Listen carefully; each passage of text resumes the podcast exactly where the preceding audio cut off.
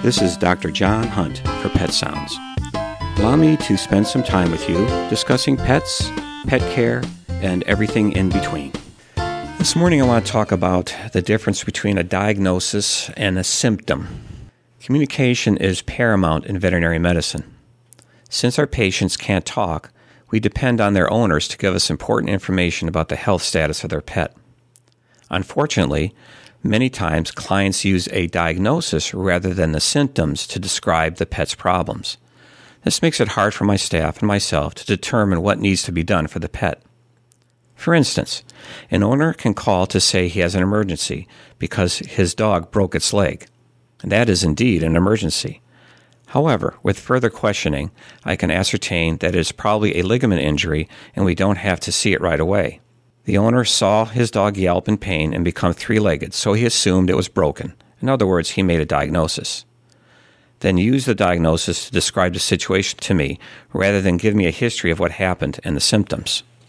So let's go over the difference between symptoms, signs, diagnosis, and diagnostics. A symptom is any departure from normal in function, appearance, and sensation experienced by the patient, in the animal's case, as observed by the owner. So, again, the symptom is any departure from normal in the function and appearance or, or sensation experienced by the animal. This is a very subjective view of the disease. A sign is an objective symptom of a disease, an abnormality indicative of disease found by the doctor during the examination of the patient. Diagnosis is the determination of the nature of the disease made from the study of the signs and symptoms of the disease.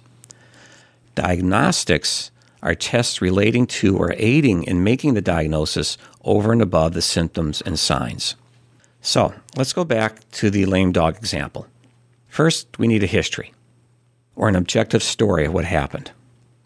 In our example, the history is that the dog was chasing a ball. The symptoms are crying in pain, not using the rear leg, and it happened very suddenly. The signs, in other words, what I found during an exam would be dog is painful when the leg is manipulated, the knee joint is loose and painful, everything else is normal. No fever or swellings or anatomical distortions. A diagnostic to help me with my signs would be optional in this case, but I would maybe take an x ray, which is a great diagnostic tool to help rule out other conditions like fractures or dislocations. Diagnosis is based on all the above, so I make a diagnosis of a ruptured cruciate ligament, not a broken leg. Another complication is people look up what they see in their pet on the internet and get a diagnosis. That can confuse things even more. The best way you can help your pet is to give your vet an accurate history and the symptoms. Try to refrain from making a diagnosis. This is Dr. John Hunt for Pet Sounds on WERU. Thank you for listening. Remember, enjoy your pet and don't forget to give them a hug.